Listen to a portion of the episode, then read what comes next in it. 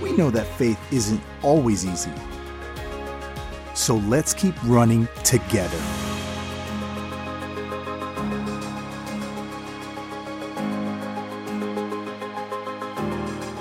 Hi, I'm Jill Sullivan, the Executive Director of Administration and Operations at First Dallas. This year has been full of change for me. I got married, moved, and have had changes related to my responsibilities here at First Dallas. While newness can be intimidating, it's important to remember God is in control, which is why the message of my devotional is Embrace Change. Jeremiah 29 11 came to mind when I was thinking about how I could encourage you with this devotional.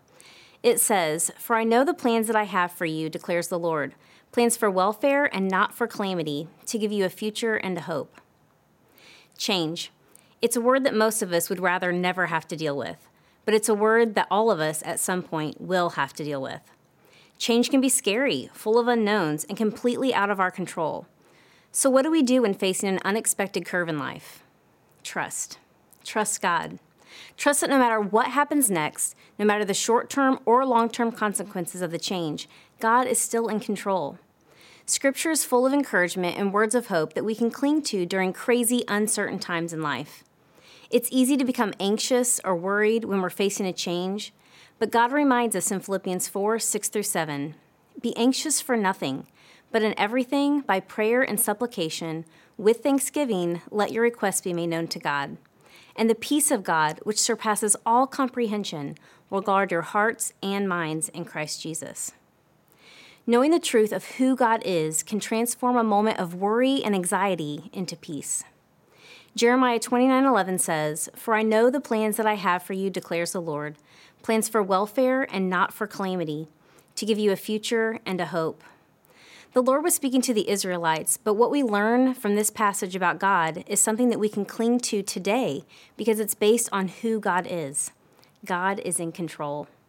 Psalm 103:19 tells us, "The Lord has established his throne in the heavens, and his sovereignty rules over all." He is sovereign over all, and that means all everything, everyone, every circumstance. He has a plan, He's in control. He's not surprised by a change happening in our lives. He's not concerned about what to do now when life seems to throw us a curveball. When you're faced with a big change in your life, you can trust in the unchanging character of God. James 1:17 tells us, "Every good thing given and every perfect gift is from above, coming down from the Father of lights, with whom there is no variation or shifting shadow. Change will always be a part of life, but our God is the same God that was with the Israelites in exile. He's the same God today that he was then, and he will be the same God tomorrow that he's always been. He's trustworthy. Years ago, I bought a wall decal that says, When you can't see God's hand, trust his heart. In those moments of change, when we can't see God's hand, we can trust his heart. But to trust it, we must know it. And we know it by what he reveals to us about himself in Scripture. Job 34:21 says, "For his eyes are upon the ways of a person, and he sees all his steps. He sees you. You are not hidden from him."